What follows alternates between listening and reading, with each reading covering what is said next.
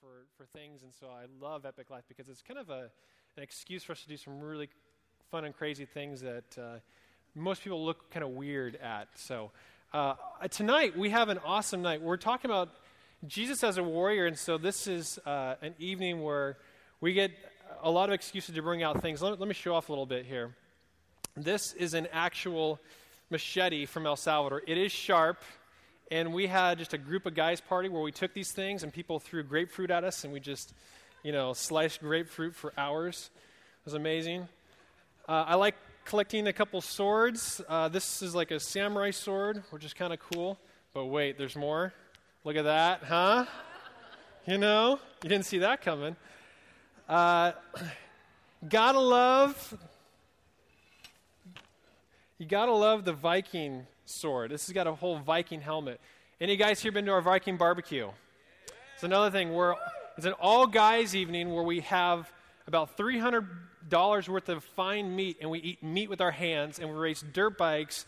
We arm wrestle. I think there's some photos from it here and we do all sorts of crazy things. So, Viking uh, sword, we have the, the Viking helmet. It's, it's unbelievable. This is my most recent uh, Christmas gift here. And this is a legitimate Maasai warrior sword spear from Africa. My wife and, and her grandma went to Africa and they got me this for Christmas, and I was like, I just I couldn't I couldn't believe it. I was so fascinated. I want to get that spray like in CSI. They can tell if there's blood on it somewhere. That'd be kind of cool. Uh, but this is amazing. I love this. Uh, and then probably one of my the old goodies is the donkey whomper. Uh, the Donkey Whomper is a three man slingshot where you can hurl anything about 100 yards through the air at any object. People don't get the Donkey Whomper a little bit. It sounds a little more politically correct in church than ass kicker. So that's kind of why we call it that. So this is a, a great, great tool. So I love this stuff. And so what I'm excited about tonight is that, that we get to dive into Jesus as warrior.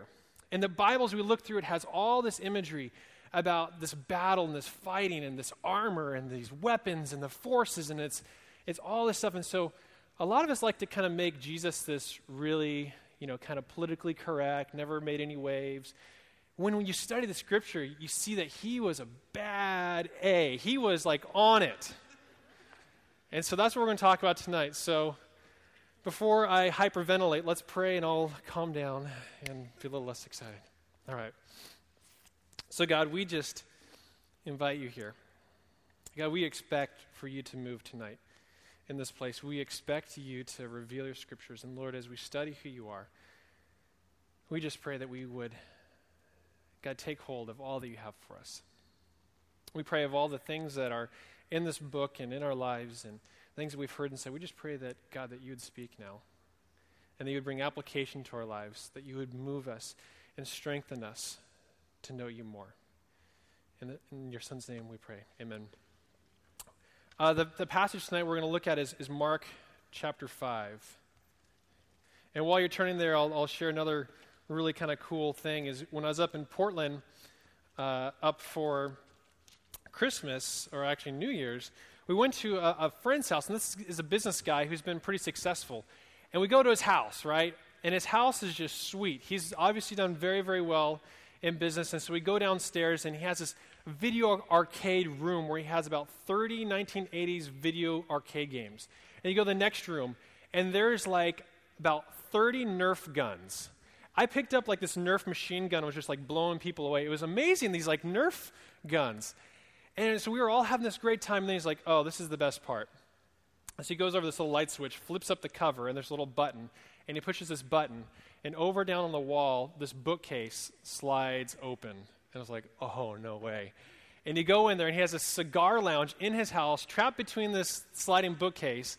And inside, he has weapons and all sorts of collectibles from all around the world. Like, oh, I went to Italy and I found this at the Torture Museum or something. And uh, he has like these amazing things in there, and I just was just, like all over it. And uh, it, it just it was amazing and this guy loves jesus and I, and I got to have some individual conversations with him and so he just like man i just i love jesus and he just empowered me to live the life that i want to live and sometimes that can take funny courses and, and he's really into star wars figurines and collectibles he had every single valuable collectible there. And, and so I love his passion for Jesus, and I love his passion even more for life. And how that comes about is breaking free of all the things that would hold us back. Breaking free of the guilt, breaking free of the, the minimalizing of, of God, minimalizing our potential. And so we're going to deal tonight, as we look at Jesus as a warrior, we're going to also talk about the counterpart, the one that would try and, and steal and kill and destroy. So, Mark chapter 5, this is verse 1. It says, They went across the lake to the region of Gerasenes. When Jesus got out of the boat, a man with an evil spirit came from the tomb to meet him. This man lived in the tombs, and no one could bind him anymore, not even with a chain. For he had often been chained hand and foot, but he tore the chains apart and broke the irons on his feet. No man was strong enough to subdue him. Now, real quick, just pause. This is a man that was infested with a demon and had superhuman strength from the exterior. That he was able to do these things, and no man, no physical man could contain him. Night and day among the tombs and in the hills, he would cry out and cut himself with stones. When he saw Jesus from a distance, he ran and fell on his knees in front of him. Notice that Jesus didn't make the first move there. Jesus was just there. This man who is cutting himself with stones, living in tombs, breaking chains, breaking iron, comes and he runs and he falls on his knees in front of him. And says, He shouted at the top of his voice, It says, What do you want with me, Jesus, Son of the Most High God? Swear to God that you won't torture me. For Jesus had said to him, Come out of this man, you evil spirit. That's all that Jesus had to do to take hold of this man. Then Jesus asked him, What is your name? The demon possessed man said, My name is Legion. He replied, For we are many. We got to understand that the demonic forces, the enemy, is going to take all sorts of shapes and sizes. It's not ever going to be the same. It's not always going to be the same from one person to the next, and it gets more and more tricky. He says, For we are many. And he begged Jesus again and again not to send him, not to send them out of the area. A large herd of pigs was feeding on the nearby hillside. The demons begged Jesus, Send us among the pigs, allow us to go into them. He gave them permission. And the evil spirits came out and went into the pigs. The herd, about 2,000 in number, rushed down the steep bank into the lake and were drowned. Holy cow. Jesus said about seven words here. And the demon possessed man came forward and he, he knew that his number was up. He acknowledged that Jesus was, was Lord and Son of God. And he fell before him and asked to not torture him. So he cast him the pigs, and the, the pigs were drowned. And it's this, this amazing feat of Jesus, and he was so calm. He said directly, and he took authority and said, You come out of that man. And the demons listened. This is a story of amazing authority that Jesus has over the powers of darkness. And this is what we have for us, as we'll see. As we look through the entire Bible, we notice that Jesus warns about the enemy, warns about these other things. What does he say? He says that I send you out as what? Sheep among what? Wolves. Right? It says he prowls around, around like a lion to what? Steal, to kill, and destroy. He didn't say he's going to come by and give you some hangnails. He didn't come by and say he's going to give you bad days or bad hair days. He said he's going to come and steal, to kill, and destroy. I, I, don't know what else could be worse than that. Throughout the entire Bible, and, and I'll spare us from going through, if you just read the Bible, you see how passionate Jesus is about the amazing power of the opposite side to wreck you. Also, when you start reading through there, you read Jesus' miracles and you hear about the things he's doing, and, and all along the time, he's very mysterious. He says, I, am not staying here for long. I have to leave. I have to leave. Why don't we take a look at one of those instances? Turn to John chapter 16. It's a few books forward. John chapter 16,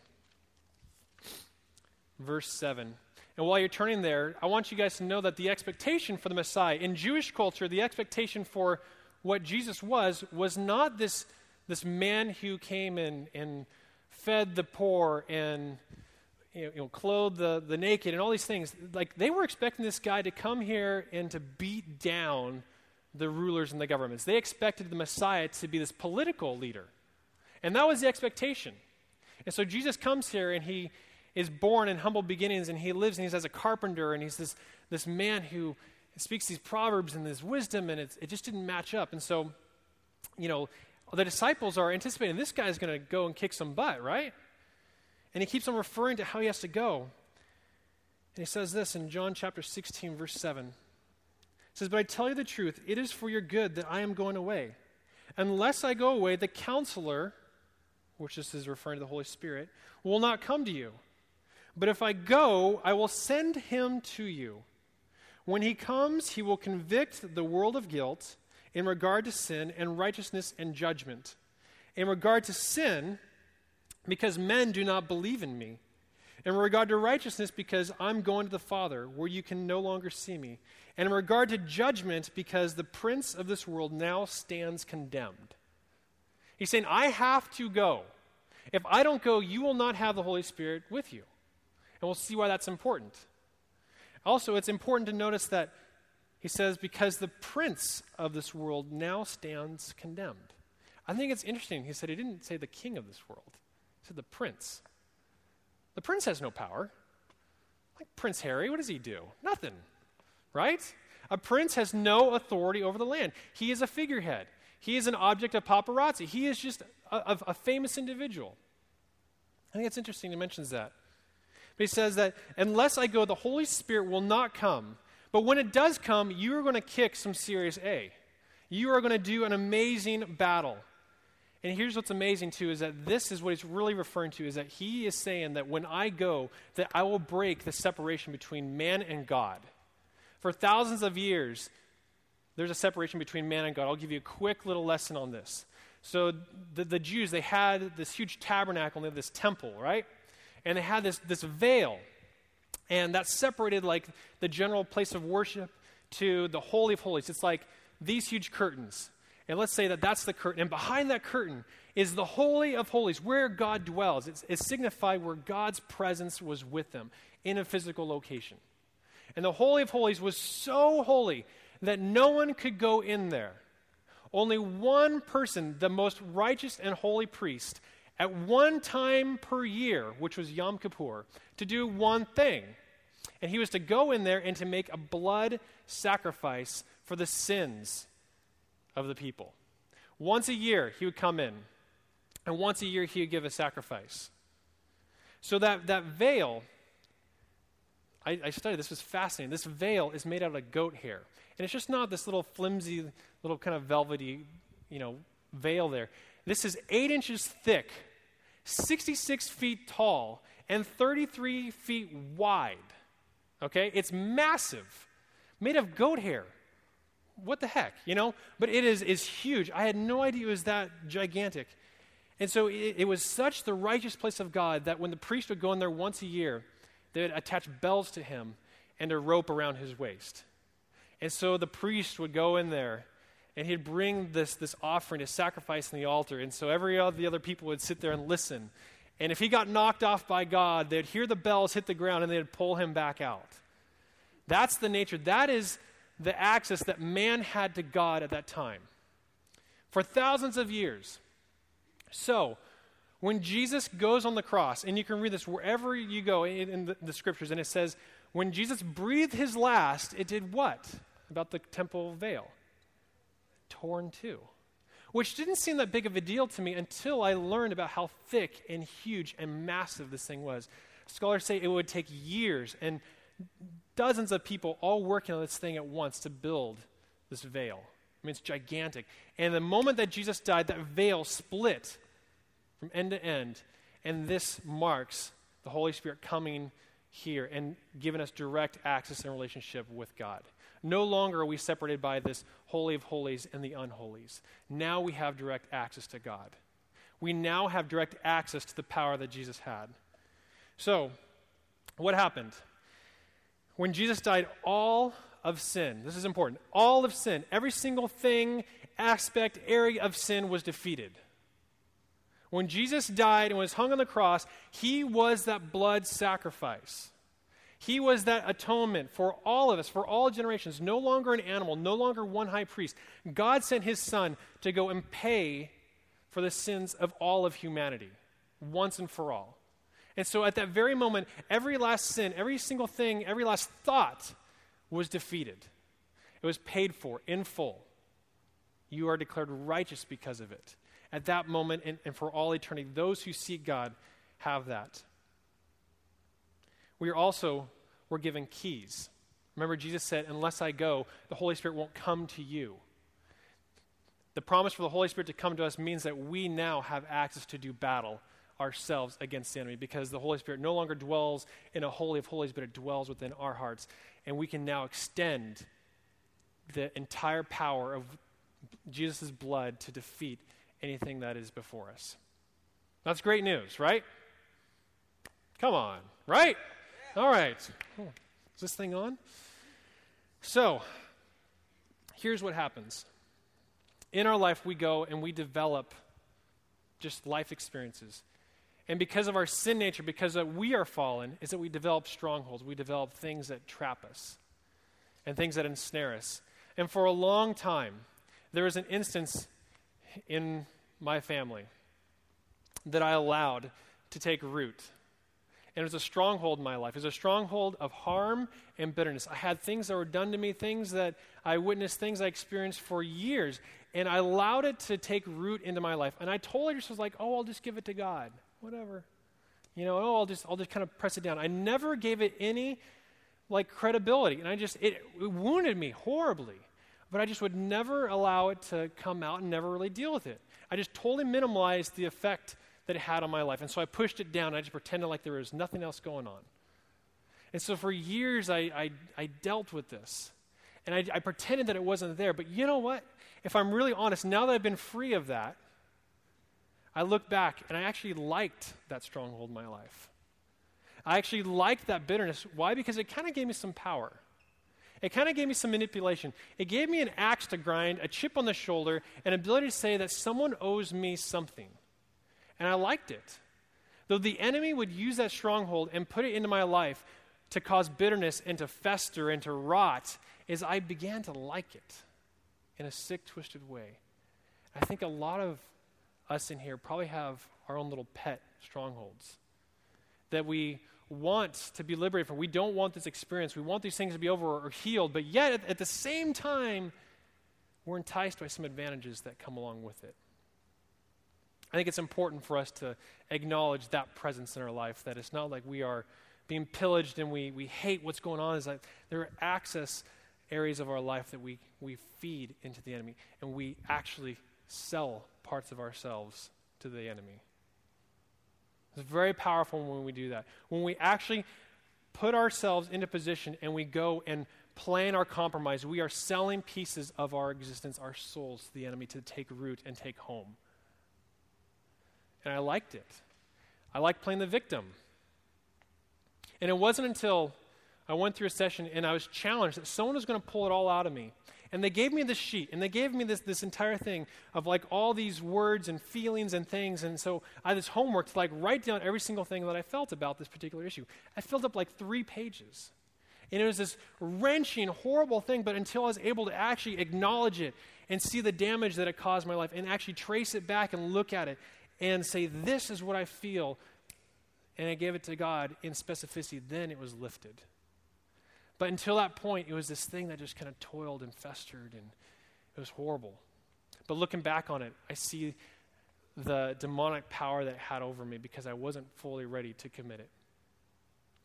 So, I want to turn it over to the tables for a moment. I want to give you guys an access to talk about some things. Now, these things, these experiences, sometimes they can come from mistakes. Sometimes they can come from missed opportunities or regrets or gosh darn, your home, your life upbringing, you got dealt a bad hand of cards. And so you have things that you've, you've drug along the way. But I want to ask maybe share at your table and do two things here. One, I want you to go around and say, like, man, there's something I really regret that happened in life that I did. You don't need to get super crazy and, and huge, but, but say, like, man, this is something that I wish I could go back on that had consequences to my life. Can we do that for a moment? You can keep it as, as little as a regret, a mistake, or something you could redo, but something that has caused something for you to kind of pay for in life a little bit. You know, that's something that sticks with you. So we'll turn it to you guys for just a few minutes, and I'll, I'll direct you from there.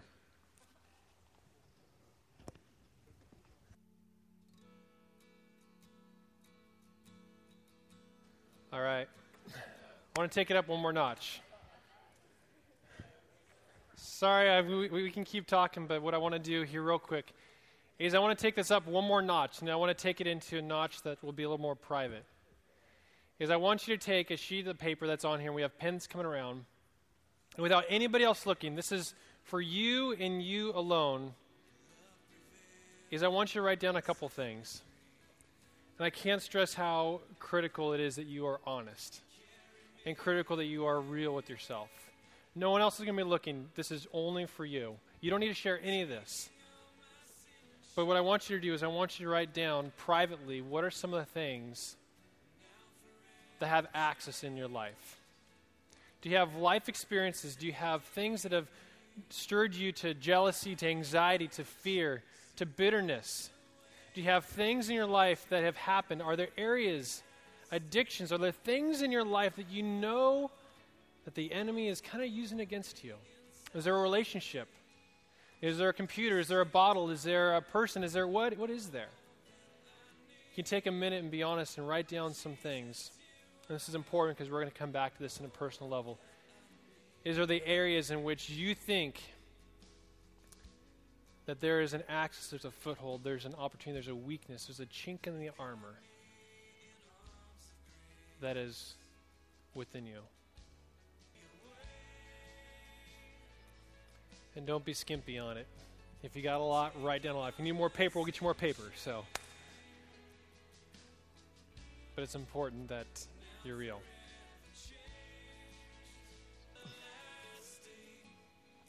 Alrighty. So,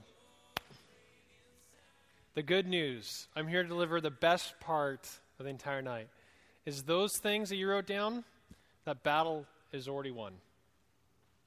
Do you know those? Every little last thing you wrote down there, that is not a battle that is happening in the heavenly realms. That is something that is taking dominion here. That the prince, the prince that has fame but has no power, has tricked you.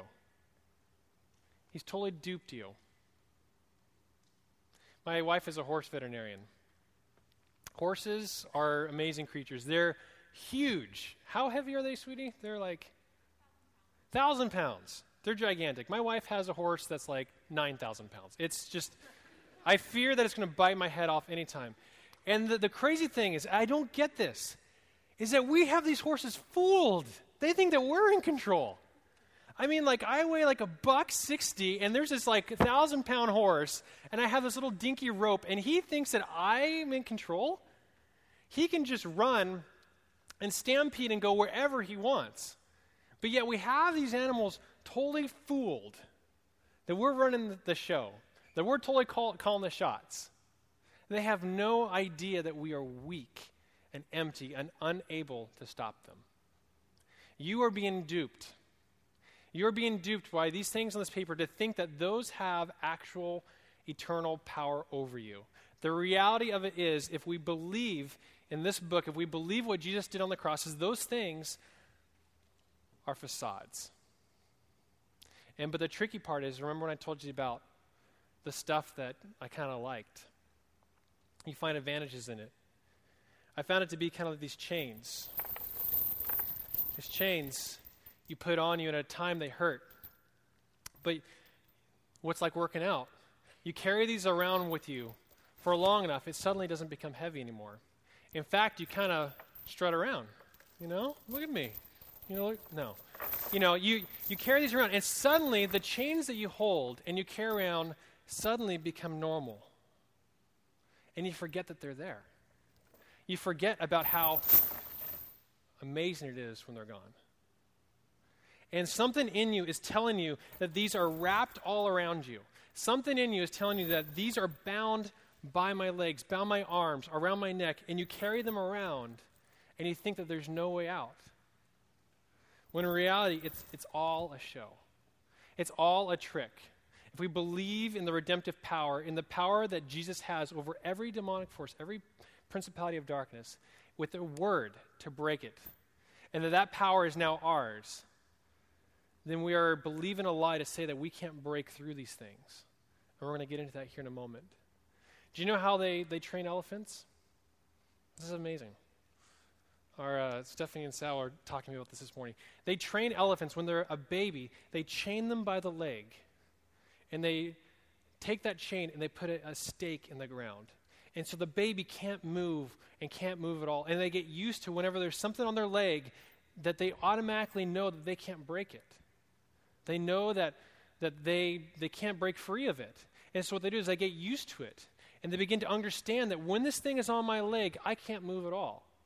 And so as they grow up, they remove the hindrance and they have that thing on the leg, and the elephant doesn't even think that can do anything. This massive, huge creature that can stampede and go crazy and do whatever the heck it wants suddenly has been manipulated and, and chained into an idea that's not real. But that is the power that the enemy has over us is that his greatest tool is his deception to think that he has control, to think that he has the power, to think that he has a say in it all. Turn your Bibles to Ephesians chapter 6. Now we get to the butt kicking part. So, what to do with all this? We talked about Jesus. We talked about his power immediately with his words to defeat the enemy, to do whatever he wants with the whisper of his words. We talked about how Jesus said that I must go so that you may have life and you may have power, and I will give you the Holy Spirit so that we would have that power. Talked about his blood being the covering, the atonement for our sins. So no longer are these sins that we wrote down, these strongholds, these areas of our life, no longer do we need to pay for these. They've already been paid. Talked about how the access between us and God is broken, that He lives and dwells within us. As you read the entire Bible, the entire scriptures, especially reading Paul, talks about battle and armor and warfare. And this is an amazing verse. This is chapter 6, verse 11. Actually, let me start at 10. It says, Finally, be strong in the Lord and his mighty power. Other translations say, stand firm. And the, the, the idea behind that is not to stand firm, but it's really to know who you are. It's not saying, be strong like muscular strong. It's like, be strong as a human being of knowing your identity and knowing who you are and knowing the truth. That's being strong. And knowing the truth is knowing that Satan has already been defeated, knowing that your sins have already been paid for. That is being strong. It says, put on the full armor of God so that you can take your stand against the devil's schemes. For our struggle, listen here, our struggle is not against flesh and blood, but against the rulers, against the authorities, against the powers of this dark world, and against the spiritual forces of evil in the heavenly realms. There it is, calling out the battle. Therefore, listen up. Put on the full armor of God. Notice he didn't say put on some of the armor of God. Put on a piece of the armor of God. He says put on the full, 100%, all, all the armor of God. So that when the day of evil comes, you may be able to stand your ground. And after you have done everything to stand, stand firm then with the belt of truth buckled around your waist, the breastplate of righteousness in place and with your feet fitted with the readiness that comes from the gospel of peace. In addition to all this, take up the shield of faith with which you can extinguish all the flaming arrows of the evil one. Take the helmet of salvation and the sword of the Spirit, which is the word of God. And pray in the Spirit on all occasions with all kind of prayers and requests. With this in mind, be alert and always keep praying for all the saints. Right? So we have this blueprint right here. Let me read it one more time. just so you got it. The belt of truth buckled around your waist, with the breastplate of righteousness in place, and with your feet fitted with the readiness that comes from the gospel of peace, in with which you can extinguish. In addition to the, all this, take up the shield of faith with which you can extinguish all flaming arrows of the evil one. Take the helmet of salvation and the sword of the Spirit, which is the word of God. Got it? So on your table, I've printed up a few things here, and it, it, it marks out the belt of truth, the breastplate of righteousness, feet, helmet, sword, shield, right? So this is something I want you to take a couple notes on real quick, and I want you to put it in your Bible. You don't, you don't need to, I'm not going to give you bullet points, but I just want you to like make a memory of these things because this is where we do battle. A lot of people say, "Oh, I don't know what to do. I don't do." It's clear in here. When we look about how to deal with the enemy and he gives us exact instructions about what to do, we should listen. So, let's talk about the belt of truth. The belt of truth. What does that mean? This really has to do with reproduction, ironically. Um, the, the Greek in the original text says, gird up your loins. Your loins. You know, you know what that is? Your loins, the fruit of your loins. You know, twigs and berries, or I guess twig and berry, or your, your, your wedding tackle, you know, like, you know, you, you, you're, you're holy, you, know, you know, your loins, right? Gird up your loins. That is the belt of truth. That is what it's there for. All right, so everybody have a laugh, right? So, but here is where it makes a difference. Here is why it all comes together is that it's about reproduction, not about sex, but it's about replicating disciples and seeding the truth to others. Girding up your loins, protecting yourself, and getting ready is about multiplying the gospel, multiplying the truth, multiplying Jesus the belt of truth, girding your loins. We see that truth in our culture has been so distorted. You cannot have perversion of reproduction. It is the unadulterated truth of the gospel that he's asking us to gird up and to multiply. What does that mean for you? Maybe that means that you invest yourself into somebody else's life. Have you ever thought that someone in this room needs you right now? Somebody in this room needs the encouragement that you have to offer. Someone needs to hear a word of truth that you have for them. Have you ever thought about that? That we are here, we're to gird our loins, we are to put on the belt of truth, which means that we are to bring the gospel and multiply it. Next, the breastplate of righteousness. We check out this breastplate. This thing is awesome. The breastplate of righteousness. What does this mean? It has everything to do about your heart. I think our culture has done amazing good job of whoring out our heart to all sorts of things.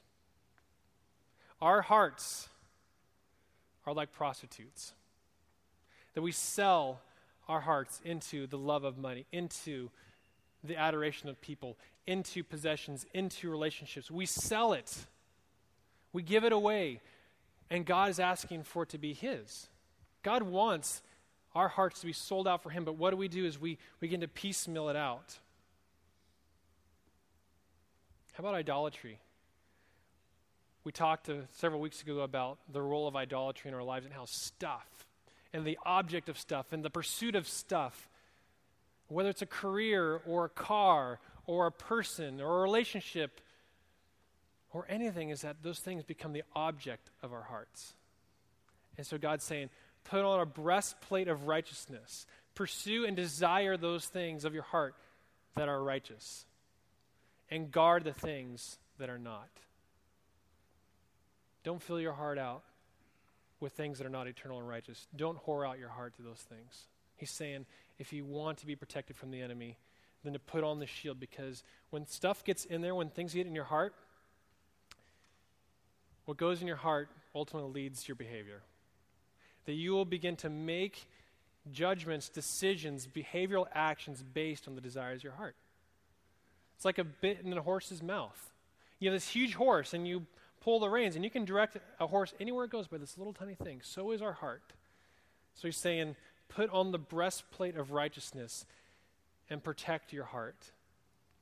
Ladies, don't sleep with guys before you're married. Guys, don't take advantage.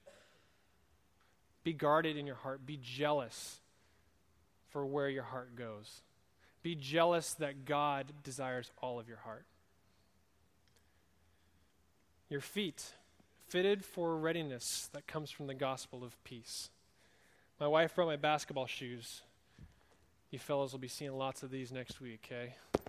Um, I didn't realize I was so superstitious, but I don't think I am, but I have refused to get anything but Michael Jordan with the logo shoes my entire life. I, have like insisted on that these are the shoes. This is the logo I have to have on my feet. If, for whatever reason, it's like it gave me a whole new conver- uh, confidence. I couldn't go out there wearing, you know, Adidas or something, or I don't know. It, it's just weird. It's just how funny that I identified shoes based on my performance. I thought I could run faster, jump higher, and I could, frankly. No, but I sold myself on the idea of, of shoes with basketball. And so when it talks about fitting for readiness for the gospel of peace, your shoes equip you to go wherever you need to go. And I think oftentimes when we look at the strongholds of the enemy and the, the role of battle is oftentimes our ability to move and to change. Direction and location are key. If you're in a place and that place is causing you unbelievable temptation, unbelievable compromise, then get your tail out of there. If you have a, a struggle with alcohol, don't go to the bar to eat peanuts. It doesn't make any sense. Like you have shoes to get out of there. And so you are equipped with fitted shoes to be able to move you wherever you need to go. And so this is a command saying that you have been empowered to lead the context in which you are tempted. You are empowered to make a decision to leave and to move and to go where you need to.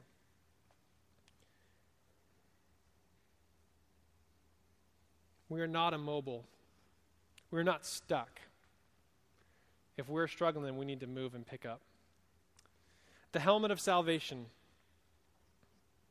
I love it. This is probably the stupidest thing I ever bought, but it's worth every last penny because it is a Viking helmet, right? You got to have one of these if you're going to throw a Viking barbecue. It has only one use, which is this barbecue. But the helmet of salvation. How many of us in this room wonder that our behaviors, the things that we wrote down, those things that drag us down, have somehow jeopardized our salvation? That is a lie from the enemy. That when Jesus paid the price, that your salvation, if you have asked for forgiveness and you ask Jesus to come to your heart, you are eternally purchased for Christ. Your salvation is not in jeopardy. And so he's saying, protect your head. You know, your head is the most important thing, right? So goes your head, you're dead. Didn't mean that to rhyme. But your salvation is secure. Stop worrying that you are somehow out of the will of God and somehow have done something to get yourself out of God's fold. And so he's asking you, put on the helmet of salvation, knowing that your salvation is secure. Thinking and moving in the mindset of Christ is that you want to make your mind an object that desires to think the way that Christ thought. Do the things that Christ did. You want to transform your way of thinking. Be renewed by what? Your mind. Be transformed by the renewing of your mind. So put on the helmet of salvation. Know that your salvation is secure. Next, the sword of the Spirit, which is the Word. The Word of God, right here. This, if you notice, out of all this armor, is that this is your only offensive weapon. Everything else is for your protection. When we're talking about battle, he says the sword of the Spirit, which is the Holy Spirit, and the Word of God. That this is what you do battle with. If you fear or have anxiety or depression or you have issues, you look in here. This is your weapon. I meet with a guy and he has virtually this entire thing memorized, and it drives me nuts. You can't ask him about anything, and he'll give you like 45 verses, Old Testament and New Testament, where, where you can find that. It's amazing. His ready knowledge to fight any lie that the enemy has comes through here.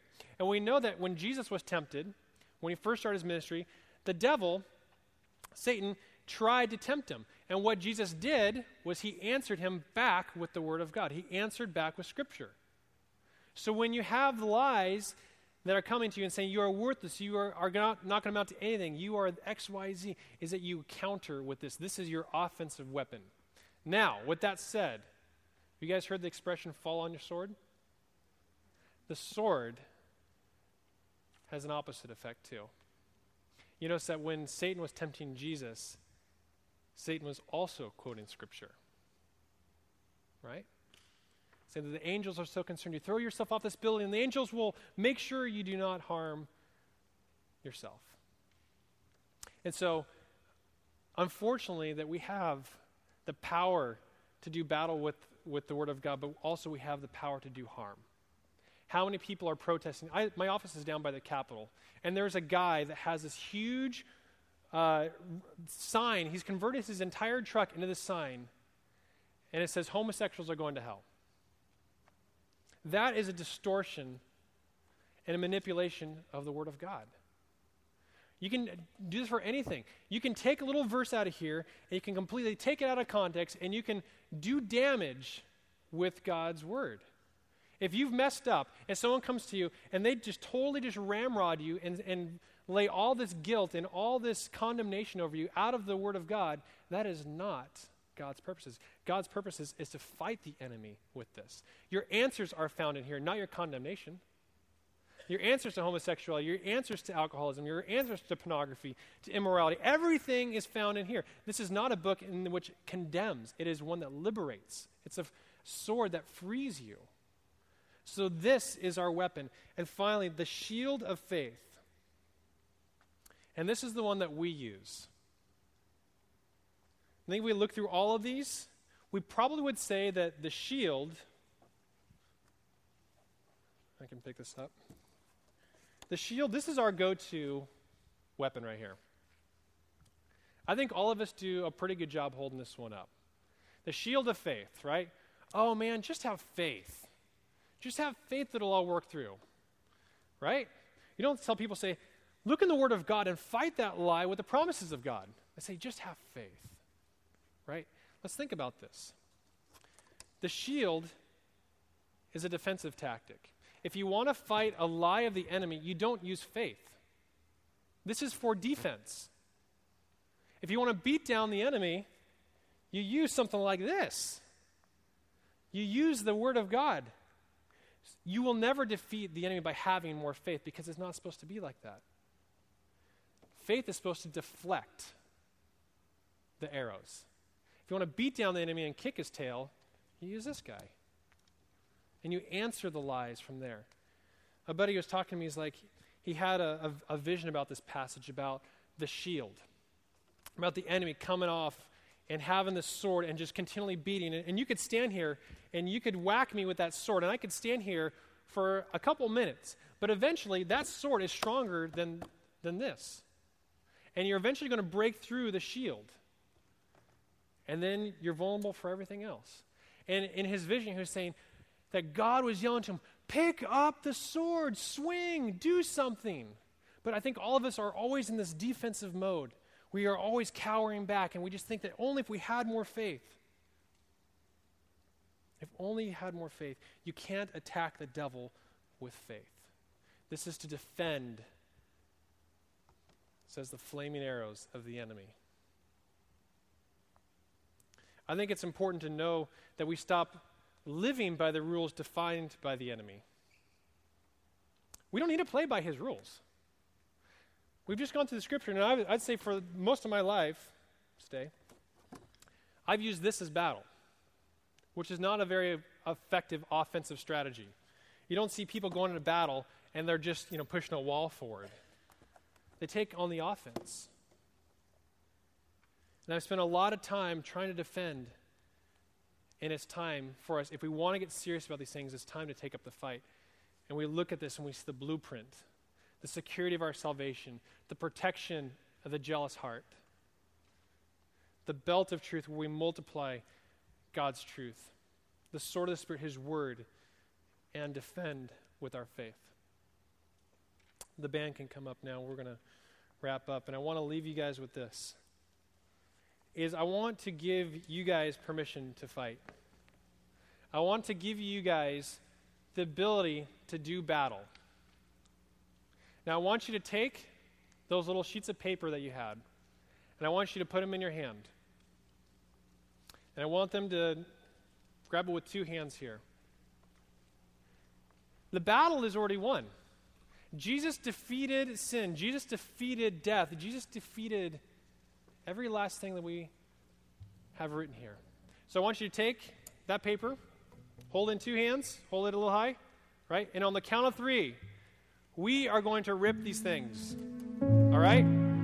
One, two, three. Oh, that is a cool sound. Let's rip it one more time. Let's go the other way, right? One, two, three. Broken, broken, broken, broken. It is a trick.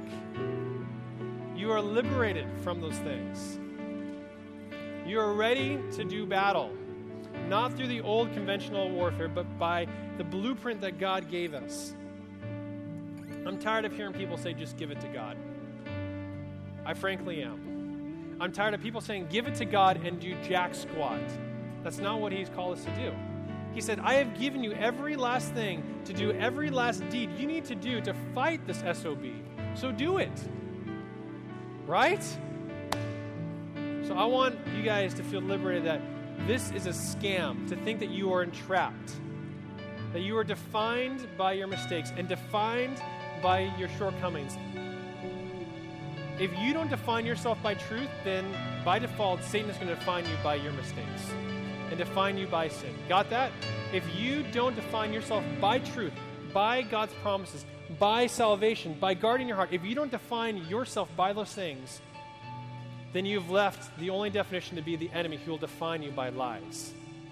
Those things are not you, those are lies. And so we are entering a new chapter here within this community to pursue with these chains off of us. They don't need to be there. So tonight, as we lift our voices and we sing, we're going to have people over here, and, and we would love to pray with you. There is so much power in prayer. If you have something that you wrote there and you're like, man, I just need to be liberated from this, we want to pray with you and say, this is gone, it's broken. Let's pray for a new path to forge ahead, no longer defensive and back on your feet, but, but charging ahead with this thing and together. Why don't we all stand? So, God, we just commit this evening, Lord. We commit what you did on the cross for us. And God, we believe you for what you did for us. And God, we just deny any identity that we have put ourselves into.